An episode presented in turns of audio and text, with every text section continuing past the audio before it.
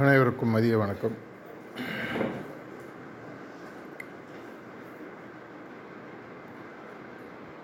வாழ்க்கையில் முன்னேறினவங்க எல்லாருமே நம்ம எதை கடந்து வந்தோன்றதை நம்ம நார்மலாக பல நேரங்களில் மறந்துடுறோம். சாரிஜி ஒரு தடவை ஒரு கதை சொல்லிட்டு இருந்தார். சூரியனும் சந்திரனும் கடவுளை நோக்கி தவம் இருக்காங்க. கடவுள் வந்து என்ன வரம் வேணும் அப்படின்னு கேட்குறாரு முதல்ல சந்திரனை பார்த்து உனக்கு என்ன வரம் வேணும்? சந்திரனுக்கு எப்பவுமே மனசுக்குள்ளே ஒரு குறை உண்டு. என்னதான் இருந்தாலும் அவருக்கு தான் வெளிச்சம் ஜாஸ்தியாக இருக்குது. உடனே சந்திரன் கடவுளை கேட்குறாராம் சூரியனை கொஞ்சம் கட் பண்ணி விட்டுருங்க.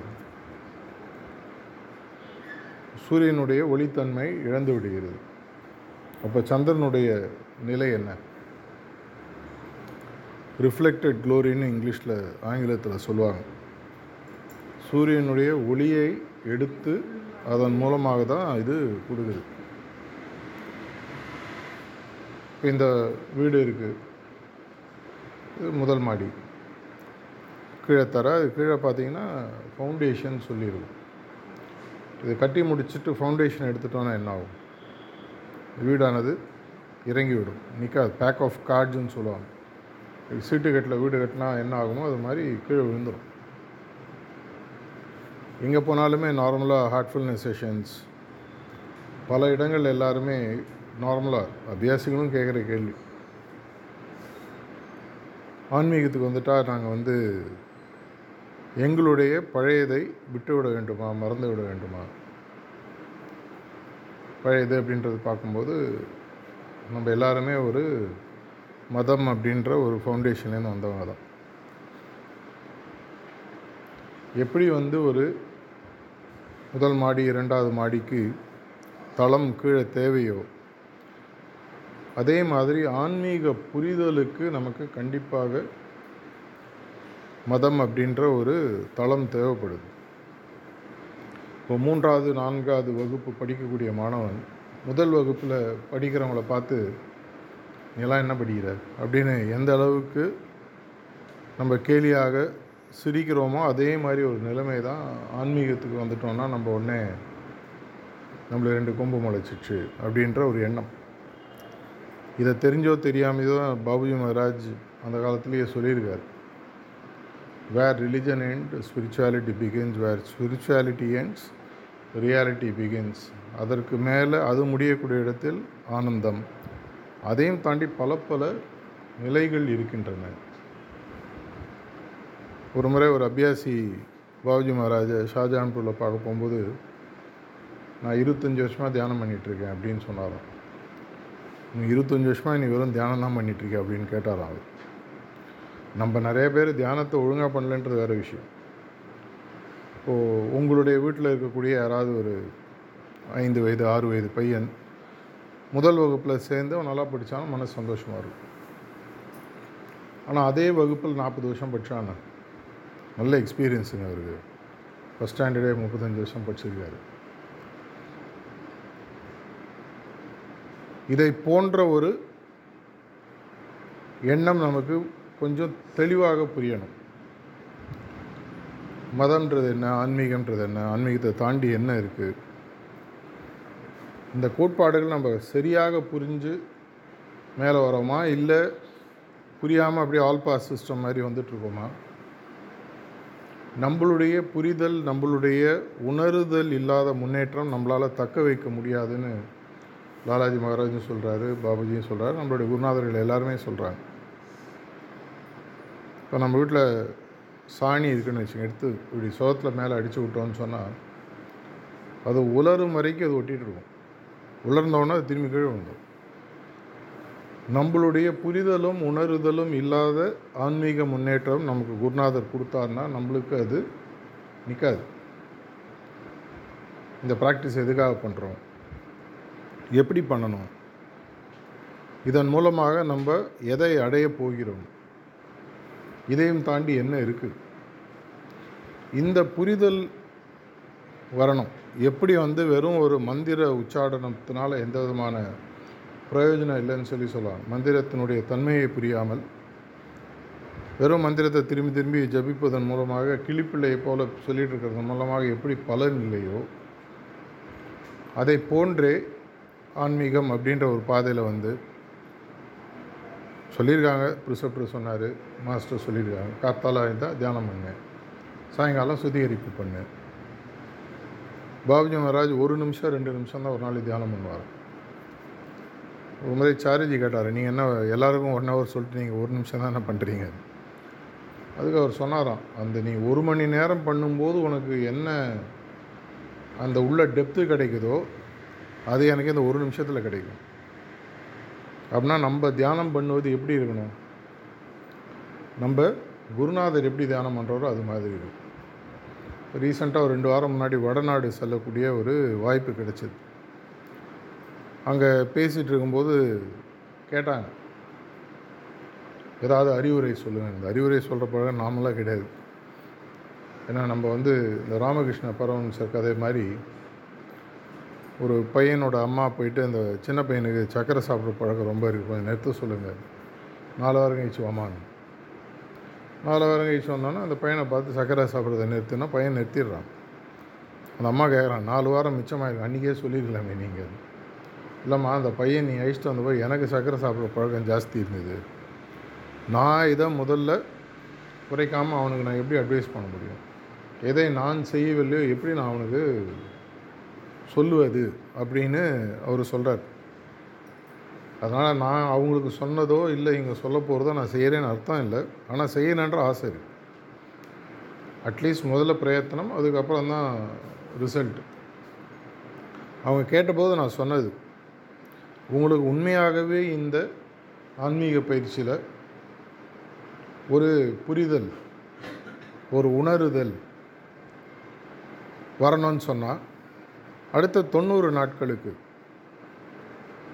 அடுத்த தொண்ணூறு நாட்கள். ஒரு நாள் இல்லை ரெண்டு நாள். அடுத்த தொண்ணூறு நாட்களுக்கு உங்களுடைய வாழ்க்கையை குருநாதர் எப்படி தன்னுடைய வாழ்வை வாழ்வாரோ அதன் போல் வாழ வேண்டும்.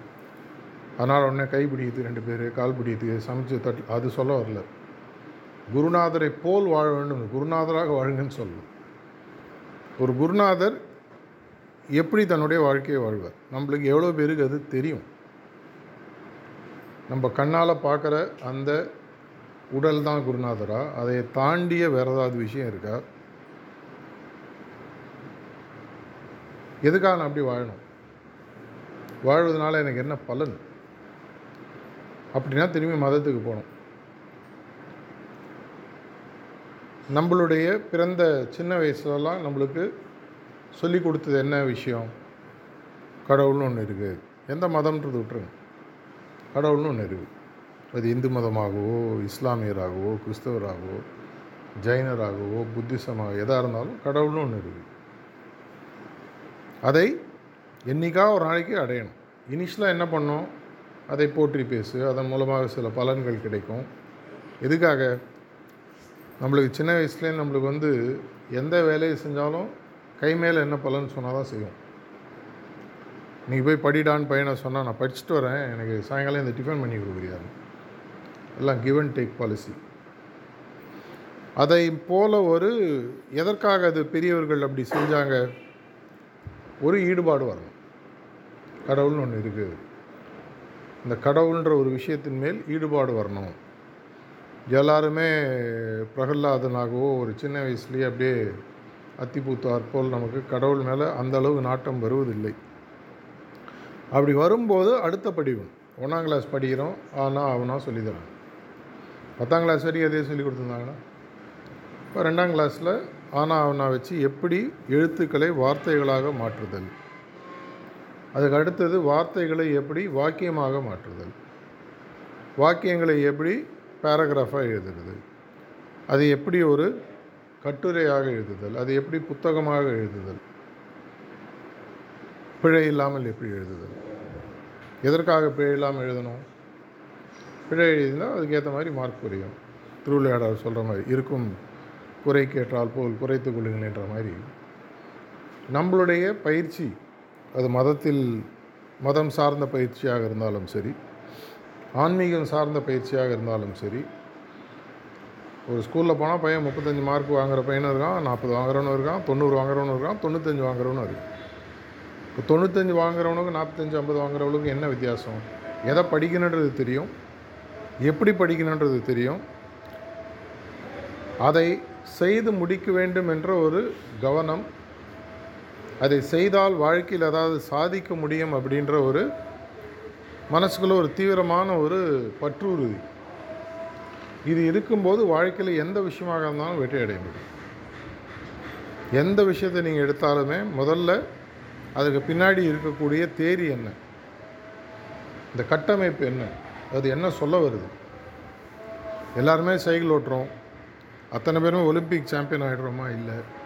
நிறைய பேருக்கு நீச்சல் தெரியும். எல்லாருமே கோல்டு மெடல் வாங்குகிறோமா இல்லை. தெருவோரத்தில் கிரிக்கெட் விளையாடாத பசங்களே கிடையாது. எல்லோரும் ஐபிஎல் கான்ட்ராக்ட் கிடைக்குதா? இல்லை. அந்த தொழிலில் அவங்க இன்னும் தீவிரமாக இறங்கி அதை தேடுதல் அப்படின்னு சொல்லி சொல்லலாம். மதத்தில் நமக்கு சொல்லிக் கொடுக்கறது முதல்ல என்ன? தேடுதல். தேடு அப்படின்னு சொல்கிறாங்க எதை தேட வேண்டும் என்பதை ஆன்மீகமும் தெளிவாக புரிய வைக்கிறது. அதற்கு அடுத்து எப்படி தேட வேண்டும் என்பதை தெளிவாக புரிய வைக்கிறது. இது புரியாத வரைக்கு ஆன்மீகம் அப்படின்னு சொல்லி வெறும் கண்ணு மூடி உட்காரதுனால மட்டுமே உங்களுக்கு முன்னேற்றம் கிடைக்குமான்னா கொஞ்சம் சந்தேகம். குருநாதர் தன் நமக்கு நமக்கு மேலே இருக்கக்கூடிய அன்புனால அவர் நம்மளுக்கு ஏதாவது கொடுக்கலாம். அது தட்டில் போடுற பிச்சை மாதிரி.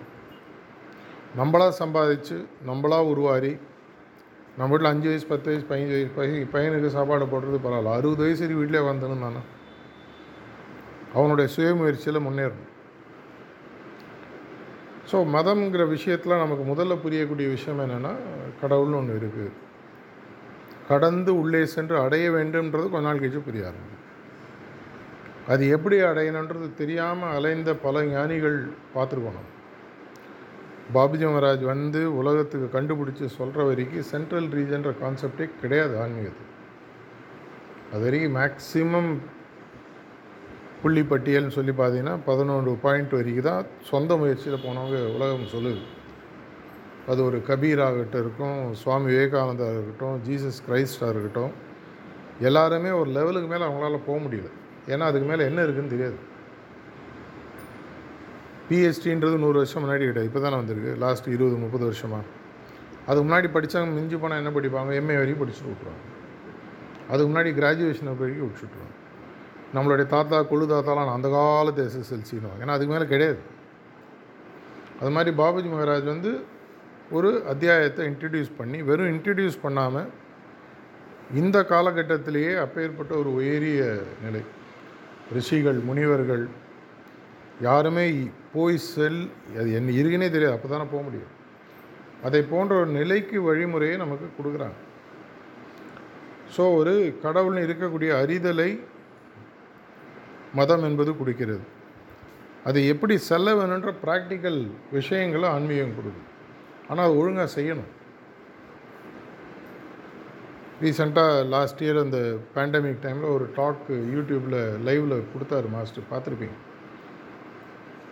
பாபுஜி மகாராஜனுடைய அருள்னால கிட்டத்தட்ட ஒரு நூறு பேர் சென்ட்ரல் ரீஜனை என்டர் பண்ணுறதுக்கு தயாராக இருக்காங்க அது இப்படியும் பார்க்கலாம். நூறு பேர் வந்துட்டாங்க. அந்த காலத்தில் கிடையாது. அப்படி பார்க்கலாம். இன்னொரு மாதிரி எப்படி பார்க்கலாம்? நாற்பது லட்சம் ஸ்டூடெண்ட்ஸ் ஒரு காலேஜில் படிக்கிறான். நூறு பேர் தான் பாஸ் அப்போ அந்த ஸ்கூல் பிரின்சிபலுக்கு எவ்வளோ வருத்தமாகும்? ஒன்றும் ஸ்டூடெண்ட்ஸ் எல்லாம் மக்கு. இல்லை வாத்தியார் சிலபஸ் ரொம்ப கஷ்டமாக இருக்குது இல்லை அவர் சரியாக சொல்லி தரல ஏதோ ஒரு பிரச்சனை இருக்கும். எந்த ஸ்கூலில் போனாலும் பாருங்கள் all pass hundred percent pass hundred percent result எங்கே போனாலும் இப்போ போகிற ஸ்கூலில் கூட பாருங்கள் எங்கள் ஸ்கூலில் எல்லோரும் பாஸுங்க ஆன்மீகன்றது ஒரு பள்ளி தானே. இதையும் தாண்டி பல விஷயங்கள் இருக்குது அப்படின்னா அந்த சிலபஸை முதல்ல ஒழுங்காக புரியணும். ஒரு தமிழ் படத்தில் ஒரு சீன் அந்த மாதிரி கிளாஸ்லாம் எடுத்துகிட்டு போனோம் கணக்கு வாத்தியாரா நீங்கள் அப்படின்னு கேட்குற மாதிரி ஆகிடக்கூடாது ஓ நீங்கள் இவ்வளோ நேரம் இதுதான் ஆன்மீகமா? சொல்லாமல் விட்டாங்களே பாவம் சிஸ்டர் பாவம் பத்து வருஷம் கூப்பிட்டவங்க உட்கார வைக்கிறாங்க. என்னன்னே தெரில நானும் கண்ணு மூட்டின்னு உட்காந்துருவோம் அங்கே பேசும்போது நான் சொன்ன ஒரு விஷயம். தொண்ணூறு நாட்கள் குருநாதர் தன்னுடைய ஆன்மீக வாழ்க்கை எப்படி வாழ்வாரோ அதை போன்று இன்றையில் இருந்து ஆரம்பி இதுவரைக்கும் நடந்ததை விட்டுருங்க முடிஞ்சு போச்சு. இதுவரைக்கும் உங்களுக்கு ப்ரோக்ரஸ் வந்திருக்கலாம் வராமல் இருந்திருக்கலாம். அதெல்லாம் முடிந்து போன ஒரு கதை. இன்றையிலிருந்து தொண்ணூறு நாட்கள் அவர் தன்னுடைய வாழ்க்கை எப்படி வாழ்வார்? அவர் தியானம் செஞ்சால் எப்படி தியானம் பண்ணுவார்? நான் எப்படி தியானம் பண்ணுறேன்றது எனக்கு தெரியும். அப்படின்னா குருநாதர் எப்படி தியானம் செய்வான்ற முதல்ல கற்றுக்கணும் லாலாஜி மகாராஜ் தன்னுடைய மூதாதையர்களுக்கு மந்திரம் சொல்லி பண்ணும் பொழுது தண்ணி விடுறாரு. அதை பார்க்குறவங்க தெரியுது அந்த தண்ணியின் மூலமாக அவர் பிராணாகுத்தியை அவங்களுக்கு அனுப்புகிறார் மேலே. அதுதான் உண்மையான பித்ரு அந்த இது செய்வாங்க இல்லையா வேலை அந்த அந்த க கடன்கள் செய்யக்கூடிய முக்கியமான இது. அவர்களுக்கு இதன் மூலமாக பலனை அவரால் கொடுக்க முடிஞ்சது. நம்ம என்ன பண்ணுவோம் வெறும் அதை மந்திரமாக தான் பார்ப்போம். அப்படின்னா என்னுடைய அடுத்த தொண்ணூறு நாட்கள் அது நாளைக்கோ நாளினிக்கோ ஏதோ ஒரு தேதி உலகத்தின் முட்டாள்கள் தினம் ஃபஸ்ட் ஏப்ரல் சொல்லுவாங்க. அதனால் நீங்கள் பேசுகிறத அப்படியே விட்டுட்டு போயிடாதீங்க. இல்லைங்க அவர் சும்மா ஜாலியாக சொல்லிட்டாருங்க. ஃபஸ்ட் ஏப்ரல் தமாஷுக்கு சொல்லியிருக்காரு. செகண்ட் ஏப்ரலோ தேர்ட் ஏப்ரலோ ஏதோ ஒரு தேதி வச்சு. இன்றையிலிருந்து தொண்ணூறு நாட்கள் என்னுடைய வாழ்க்கையை நான் குருநாதர் எப்படி வாழ்வாரோ வெறும் தியானம் பயிற்சி மட்டும் இல்லை அவர் எப்படி வாழ்வார்? இப்போ நீங்கள் ஒருத்தரோட பேசுகிறீங்க அவரோட உங்களுக்கும் உங்களுக்கு ஏதோ பிரச்சனை வருது. இப்போ என்னுடைய குருநாதர் என்னுடைய உடலில் இருந்து என்னுடைய மனதில் இருந்து வார்த்தைகள் பிரயோகப்படுத்தினார்னா எப்படி பேசுவார்? என்ன செய்வார்? என்னை ஒருத்தன் ஏமாத்திடுறான். நான் எப்படி அவங்கள ட்ரீட் பண்ணுவேன்? என்னுடைய சாயங்கால சுத்திகரிப்பு எப்படி இருக்கும்? ஒரு குருநாதருக்கு தனக்குன்னு அவங்களுக்கு சுத்திகரிப்பு தேவையில்லை. இருந்தாலும் ஒரு குருநாதர் சுத்திகரிப்பு பண்ணால் எப்படி பண்ணுவார்? அவருடைய உலகளாவிய ஒன்பது மணி பிரார்த்தனை எப்படி இருக்கும்? அவருக்கு பாயிண்ட் பி கிளீனிங் வேணுமா? பாயிண்ட் ஏ மெடிடேஷன் வேணுமா? அது வேறு விஷயம். ஒரு உண்மையான தீவிரமான அபியாசியாக இருக்கணும்னா எவ்வளோ நேரம் தேவை யாருக்கா தெரியுமா ஒரு நாளைக்கு? அந்த வடிவேலும் ஆ, சத்யராஜன் கணக்கு போடுவாங்க தெரியுமா? ரெண்டாயிரம் ரூபாய் சம்பளத்தில் ரெண்டாயிரத்தி நானூறு திருப்பி விடணும் அதை மாதிரி ஒரு நல்ல அபியாசியாக இருக்கணும்னு சொன்னால் உங்களுக்கு நார்மலாக ஒரு நாளைக்கு பயமுறுத்துவதற்காக சொல்ல உண்மையாக சொல்கிறேன் ஒரு ஏழு வருஷம் முன்னாடி ஃபேஸ்புக்கில் ஒரு ஆர்டிக்கில் கூட இது ஒரு நாளைக்கு மூன்றுல நாலு மணி நேரம் வரும். ஒரு நார்மல் அபியாசியாக இருக்குது அதெல்லாம் வேலைக்காகுதுங்க அடுத்த விஷயத்த சொல்லுங்கள் சரி இன்ட்ரடக்ஷன் சிலபஸ்னால் நாற்பது நிமிஷம். ஏந்தோன தியானம் ஒரு இருபது நிமிஷம். சாயங்காலம் சுத்திகரிப்பு ராத்திரி பிரார்த்தனை. இதையாவது நம்ம ஒழுங்காக செய்கிறோமா அதை நீங்கள் தான் கேட்கணும். நான் யாரையும் சொல்ல விரும்பல. ஆனால் ஒன்று பண்ணுங்க. ஒரு தொண்ணூறு நாட்களுக்கு ஒரு பட்டியல் எக்ஸல் இல்லை டைரியில் என்ட்ரி போடணும். நான் மூன்றாவது ஏப்ரலிலிருந்து இதை ஆரம்பிக்கிறேன் அப்படின்னு டைரியில் என்ட்ரி போட்டு தேர்ட் ஏப்ரல் ரெண்டாயிரத்தி இருபத்தி மூணு. சாயங்காலம் இன்றைய நாளை நான் என்னுடைய குருநாதரை போல் வாழ்ந்தேனா வாழலை. ஊருக்கு பொய் சொல்லலாம் என்கிட்ட நான் பொய் சொல்லிக்க முடியாது. பொய் சொல்கிறதுக்காக டைரி எழுதுறவங்க நிறைய பேர் இருக்காங்க. எனக்கு இந்த எக்ஸ்பீரியன்ஸ் வந்தது. ஒருத்தரே காமிச்சார். என்ன இவ்வளோ எழுதிருக்கீங்க? எழுதிருக்காங்க. பார்த்தோன்னே தெரியுது. அது இட்டுக்கட்டு. இப்போ வந்து மாஸ்டரோட டைரிலாம் படிக்கிறோம் நம்ம அந்த காலத்தில். அதை பார்த்து காப்பி அடிக்கிறோம்லாம் இருக்கும் இது நல்லா இருக்கு இது. எனக்கு இந்த எக்ஸ்பீரியன்ஸ் வந்தது. பாபுஜி மகாராஜ் எழுதின மாதிரி உண்மையாக எழுதுவதற்கு ஐ ஃபெல்ட் நத்திங்னு ஒரு நாள் டைரியில் எழுதுறாரு. அதை பற்றி தாஜி பேசும்போது சொல்கிறார் ஐ ஃபெல்ட் நத்திங்கிறதை எழுதுவதற்கு அவருக்கு அப்படின்னா எவ்வளவு அவர் அது அனுபவம் நத்திங்னஸ் ஆக்சுவலாக ஒன்றுமே இல்லைன்ற ஒரு அனுபவத்தை பெறுவதற்கு எழுதியிருக்காரு. நம்ம ஐ ஃபெல்ட் நத்திங்னா என்ன? இனி ஒன்றும் இல்லை. இன்றைக்கி ஒன்றும் இல்லை. இந்த என்ட்ரி நல்லா இருக்குங்க இப்படியே எழுதிக்கலாம் இல்லைனாலும் இன்றைய தினம் நான் குருநாதரை போல் வாழ்ந்தேனா வாழல வாழணும்னு சொல்ல வரல. வாழ்வதற்கான பிரயத்தனத்தை எடுங்க. தொண்ணூறு நாட்கள். அடுத்த தொண்ணூறு நாட்கள். அதே மாதிரி தொண்ணூறு நாள் எழுதுங்க. என்னுடைய கோபத்தை நான் எப்படி ரெகுலேட் பண்ணேன்? என்னுடைய இயலாமையை நான் எப்படி என்னுடைய குருநாதரின் அருளின் மூலமாக மாற்றிக்கொண்டேன்? என்னுடைய பயிற்சியை பற்றி மற்றவங்கள்ட்ட எப்படி நான் குருநாதர் மாதிரி சொல்ல முடியுதா என்னால்?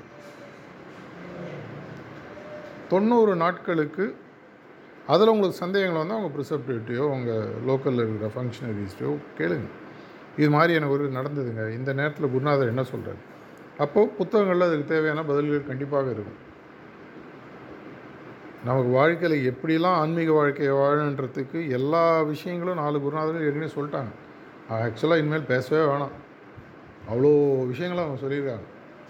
ஒரு முறை அவர் ரெண்டாயிரத்தி பதினஞ்சில் மாஸ்டர் சென்னையில் சாரி மகாராஜ் மறைவுக்கு அப்புறம் பேசும்பொழுது நம்மளுடைய ஆன்மீக முன்னேற்றத்துக்கு தேவையான அனைத்து விஷயங்களும் குருநாதர்கள் பேசிட்டாங்க. அதில் ஒரு சதவீதம் நம்ம ப்ராக்டிஸ் பண்ணால் மாஸ்டர் மாதிரி மாறிடுவோம்னு சொன்னார். அப்படின்னா அவங்க எந்த அளவுக்கு பேசியிருப்பாங்க யோசிப்பாங்க பத்து நியமங்கள் என்ன எப்படி வாழணும் எல்லாமே அதில் இருக்குது என்ன நம்மளுடைய வாழ்க்கையை வாழ்வதற்கு இல்லை. அதனால் நம்மளுடைய குருநாதர்கள் வாழ்க்கையில் வெற்றி பெறாதவர்களாக அமைஞ்சிட்டாங்களா? சாரி மகாராஜ் பாருங்கள் ஒரு கம்பெனியில் எக்ஸிக்யூட்டிவ் டைரக்டராக வந்து ரிட்டையர் ஆனார் தாஜி பெரிய ஒரு வியாபாரத்துறையில் ரொம்ப ரொம்ப பெரிய லெவலில் அமெரிக்கன் மார்க்கெட்டில் வந்தவர் அதனால் வந்து நிறைய பேர் நினைக்கிறாங்க ஆன்மீகத்துக்கு வந்துட்டா அதோட வந்து வாழ்க்கை முடிஞ்சு போச்சு. அதுக்கெலாம் அதுக்கப்புறம் என்ன இருக்குது அது மாதிரி கிடையாது. அதுக்கப்புறம் தான் இன்ஃபேக்ட் உங்களுடைய வாழ்க்கை இன்னும் பரிமளிக்கும்னு சொல்லி சொல்லுவாங்க. இன்னும் பெரிய லெவலில் வரும். ஏன்னா இப்போ நீங்கள் வேலை செய்யலை உங்கள் பின்னாடி ஒரு பெரிய ஃபோர்ஸ் வேலை செய்யும் எப்படி கௌரவர்களுக்கு எதிர்க்காக அர்ஜுனன் தனியாக சண்டை போடாமல் நிராயுத பணியாக கிருஷ்ணர் இருந்தால் கூட கிருஷ்ணர் அர்ஜுனன் மூலமாக எல்லா விஷயத்தையும் நடத்தினார். அவர் எடுத்து எதுவும் செய்யலை. என்னுடைய வாழ்க்கையை நான் தொண்ணூறு நாட்கள் குருநாதரை போல வாழ ஆரம்பிக்கும் பொழுது ஆட்டோமேட்டிக் என்ன ஆகுது? நான் பார்க்கக்கூடிய பார்வை முதல்ல ஒரே நாளில் வரணுன்ற அவசியம் இல்லை. தொண்ணூறு நாளில் வரலனா கூட பரவாயில்ல. ஆனால் அந்த தொண்ணூறு நாள் பயணம் அந்த ரீசெண்டாக இந்த ஹண்ட்ரட் டேஸ் ஆஃப் ஹார்ட்ஃபுல்னஸ் பண்ணோம் அக்டோபர் மாதத்துலேருந்து ஜனவரி மாதம் வரை நிறைய பேர் அப்போ சொன்னாங்க முதல்ல ஆரம்பிக்கும் கஷ்டமாக இருந்ததுங்க. கொஞ்ச நாளில் உற்சாகம் ஜாஸ்தி ஆகிடுச்சு ரொம்ப ஈஸியாக நடக்க ஆரம்பிச்சது. எங்கே போனாலும் தானாக எல்லோரும் கூப்பிட ஆரம்பித்தாங்க அந்த நூறு நாட்கள் நம்ம அஞ்சு லட்சம் பேருக்கு மேலே தமிழ்நாட்டில் கவர் பண்ணோம். சிட்டிங் எடுத்து நம்மளுடைய ஆன்மீகத்தை வழியை புரிந்தவர்கள். ஸோ அப்படின்னா முதல்ல எப்பவுமே ஒரு தயக்கம் ஒரு சந்தேகம் இருக்கும் எதை யாராவது சொல்லும் பொழுதும் முதல்ல ஒரு தயக்கம் சந்தேகம் இருக்கும் இதனால் நான் முடியுமா? இதனால் செய்ய முடியுமா? இதெல்லாம் நான் எப்படிங்க குருநாதர் மாதிரி வாழ முடியும்? குருநாதராக வாழாதீர்கள். குருநாதரை போல வாழ. அப்படின்னா ஒரு உங்களுக்கு மாஸ்டரின் புரிதல் என்னன்றது ஒரு பேஜில் முதல்ல எழுதுங்க. ஒரு மாஸ்டர் மாதிரி நான் வாழணும்னா இந்த அஞ்சு விஷயங்களை நான் செஞ்சுருக்கணும். ரெண்டு விஷயங்கள். ஏதோ ஒன்றுத்தையும் எழுதுங்க. கம்ப்ளீட்டாக அவரை மாதிரி வாழணுமா முடியுமா தெரியாது. ஆனால் ஒரு அஞ்சு விஷயங்கள். உதாரணத்துக்கு லாலாஜிஸ் பிரின்சிபிள்ஸ் ஆஃப் கம்யூனிகேஷன் இருக்குது மற்றவர்களின் மனது நோகாமல் எதையும் பேச அவர் பேசாதன்னு சொல்லு.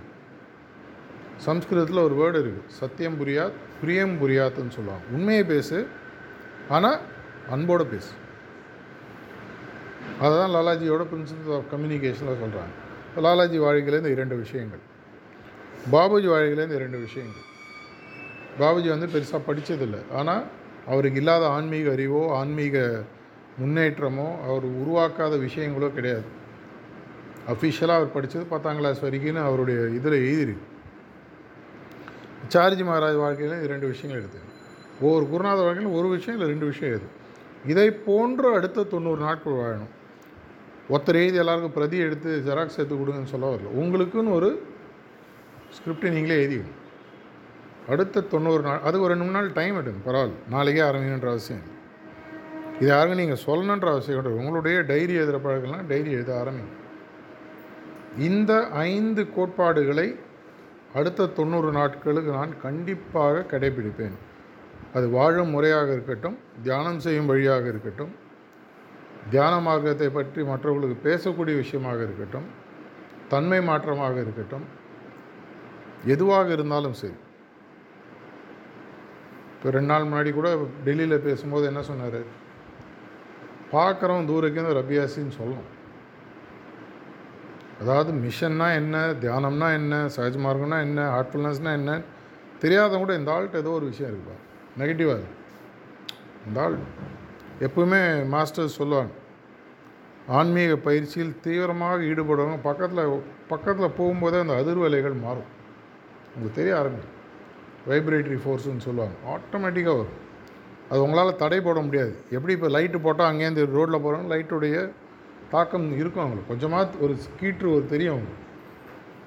அதை போன்று உங்களுடைய தன்மை மாற்றம்.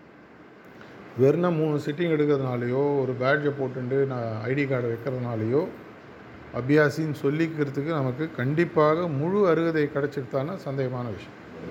ஆனால்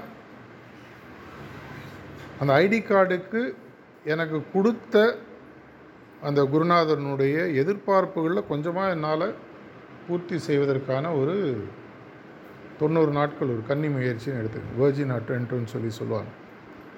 மெய்டன் அட்டம்ப்ட் நாளைக்குலேருந்து நாளைலேருந்து ஒரு நாள் தேதி வச்சுட்டு ஒரு நாலஞ்சு விஷயங்கள். இந்த நாலஞ்சு விஷயங்களை என்னுடைய குருநாதர் செய்கிறதா எனக்கு தோணுது. இதெல்லாம் நான் அடுத்த தொண்ணூறு நாளைக்கு செய்கிறேன் சாயங்காலம் உங்களே ஒரு கேள்வி கேளு. இதை நான் செய்தேனா? செய்யவில்லையா? செய்யலாம் பரவாயில்ல. அன்னசரியாக பாயிண்ட் டி வேறு இன்க்ரீஸ் பண்ணி விடாது. ஏன்னா அது கடவுளால் கூட க்ளீன் பண்ண முடியாதுன்னு சொல்லி சொல்கிறாரு தாஜி. அடுத்த தொண்ணூறு நாட்களுக்கு இதுதான் என்னுடைய பிரயாணம். இதுதான் என்னுடைய வழி. இதுதான் என்னுடைய வழிமுறை. ஒரு விஷயமா இருந்தால் கூட சரி. இதை செய்வதன் மூலமாக எந்த விஷயத்திற்காக நாம் மதம் என்ற ஒரு விஷயத்தை நமக்கு சிறு வயதில் சொல்லி கொடுத்தார்களோ? எந்த விஷயத்திற்காக மதம் என்ற புரிதலிலிருந்து ஆன்மீகம் என்ற நிலைக்கு நான் வந்தேனோ? எந்த ஒரு விஷயத்துக்காக இந்த ஆன்மீக நிலையை தாண்டி இன்னும் நான் மேலே போகணும்னு நினைக்கிறேனோ? அதை கொடுப்பதற்கு அவங்க தயாராக இருக்காங்க. சார்ஜி மகாராஜ் பலமுறை சொல்லியிருக்காரு ஒரு காலகட்டம் வரும். அப்போ குருநாதர் உள்ளேந்தோ? இது வசதியாக இருக்குல்ல உள்ளேந்தோ? சொன்னாருங்க காத்தால் இன்னேன் தியானத்தை விட்டுருன்னு சொன்னார். என்றைக்கோ ஒரு நாள் ஒரு குரல் வரும் வெளியிலேருந்தோ உள்ளேருந்தோ இந்த வேலை உனக்கு முடிஞ்சிச்சுப்பா அடுத்த வேலையை நீ. சார்ஜி மாற ஒரு காலகட்டத்தில் பாபுஜி சொல்கிற இனிமேல் நீ பயிற்சியில் உன்னுடைய நேரத்தை நீ விடாத. ரொம்ப சந்தோஷம். என்ன பண்ணணும் அந்த டைம் எனக்கு கொடுன்னு. அவருடைய டோன் மெமரி லைன் மற்ற எல்லா புத்தகங்களையும் நீங்கள் படிச்சிருப்பீங்க. லெட்டர்ஸ் ஆஃப் த மாஸ்டர் எல்லாத்துலேயுமே இருக்குது இது. இதை போன்ற ஒரு அபியாசிகள் உருவாகும் பொழுது பீக்கன் ஆஃப் லைட்டுன்னு வாங்க. எப்படி நம்ம ஒரு கடலில் தூரக்கேந்து வருவோமோ இந்த லைட் ஹவுஸ் மேலேருந்து பார்த்தீங்கன்னா அந்த லைட் தூரக்கேந்து தெரியும். அதுதான் அந்த பீக்கன் கார்லலாம் பொலிட்டீஷியன்ஸ்லாம் போலீஸ்லாம் வச்சுட்டு போகிறாங்க தூரக்கேந்து தெரியும். உங்களுக்கு தெரிஞ்சோ தெரியாமலோ நீங்கள் அந்த மாதிரி மாற ஆரம்பிப்பீங்க இதை மாறுவதற்கு நம்மளுக்கு ஒரு அட்வான்டேஜ் என்னென்னா வயசு பிரச்சனை கிடையாது. இல்லைங்க கட் ஆஃப் ஏஜ் ஃபார்ட்டி அது மாதிரிலாம் கிடையாது. அதே மாதிரி ஆணாக இருக்கணும் பெண்ணாக இருக்கணும் அழகாக இருக்கணும் அழகு இல்லாமல் இருக்கணும் அறிவுடன் அறிவு இல்லாமல் பணக்காரன் பணக்காரன் இல்லை இந்த மதம் இந்த ஜாதி எதுவுமே கிடையாது. நந்தனாரை போற்றி பாரிட்டினா உலகம்தான் எது அது மாதிரி எல்லா ஊர்லேயும் கதை இருக்கு. இல்லையா? கண்ணப்ப நாயனாராக இருக்கட்டும் எல்லா இடத்துலையும் எந்த லெவல்லேருந்து வேணால் ஆன்மீகத்தின் உயரிய நிலைக்கு ரொம்ப ஷார்ட் டைமில் போகலாம். பாபுஜி மகாராஜ் சொன்னபடி ஏழு மாதங்கள் குருநாதருடைய இதயத்தில் அந்த இடத்துல ஒரு இதயம் என்ற கர்ப்பத்தில் இருக்கணுன்றார் தாஜி அதை கூட ரெடியூஸ் பண்ணார்.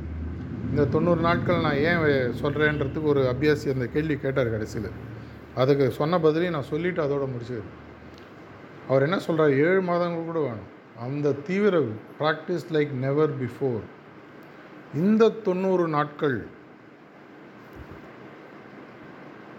அந்த ஏழு மாதத்தின் சாராம்சத்தை இந்த தொண்ணூறு நாளில் செய்ய முடியும் அப்படின்னு தாஜி சொல்கிறார் பேண்டமிக்கில் இன்ஃபேக்ட் நிறைய பேருடைய ப்ராக்டிஸ் பெட்டராச்சு நிறைய பேரோட ப்ராக்டிஸ் கீழே போச்சு.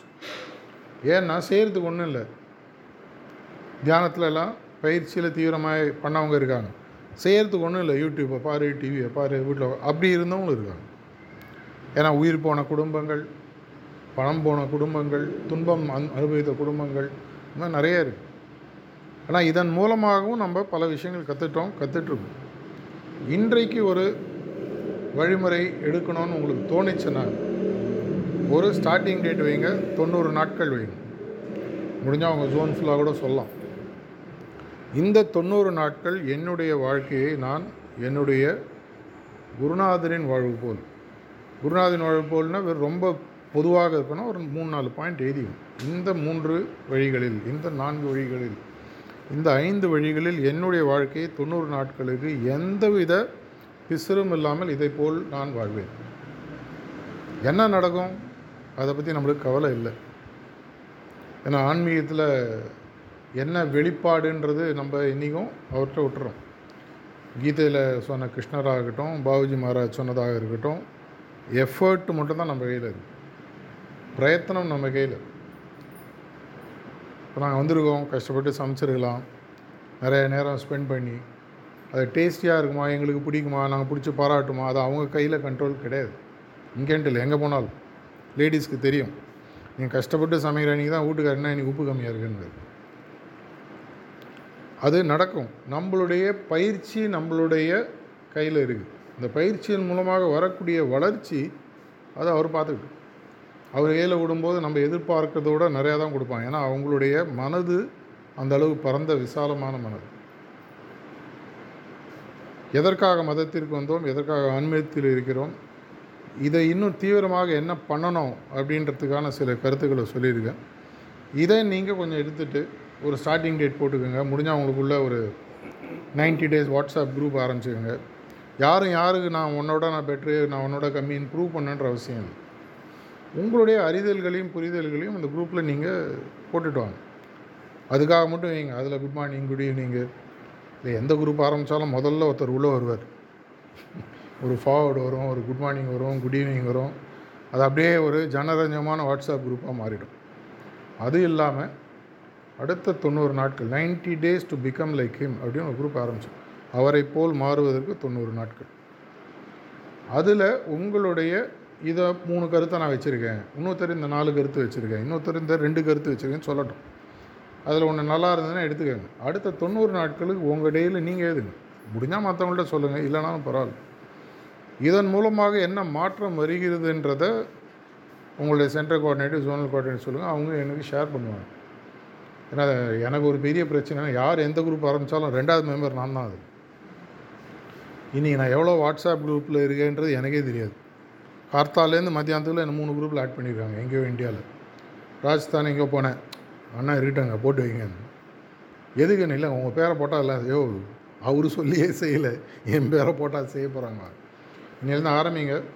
இந்த தொண்ணூறு நாட்கள் மூலமாக என்ன மாற்றம் வருதுன்றது பார்ப்போம். கண்டிப்பாக ஒரு பெரிய மாறுதல் வரும்ன்ற ஒரு நம்பிக்கையுடன் முடித்துக்கொள்கிறேன் நன்றி வணக்கம்.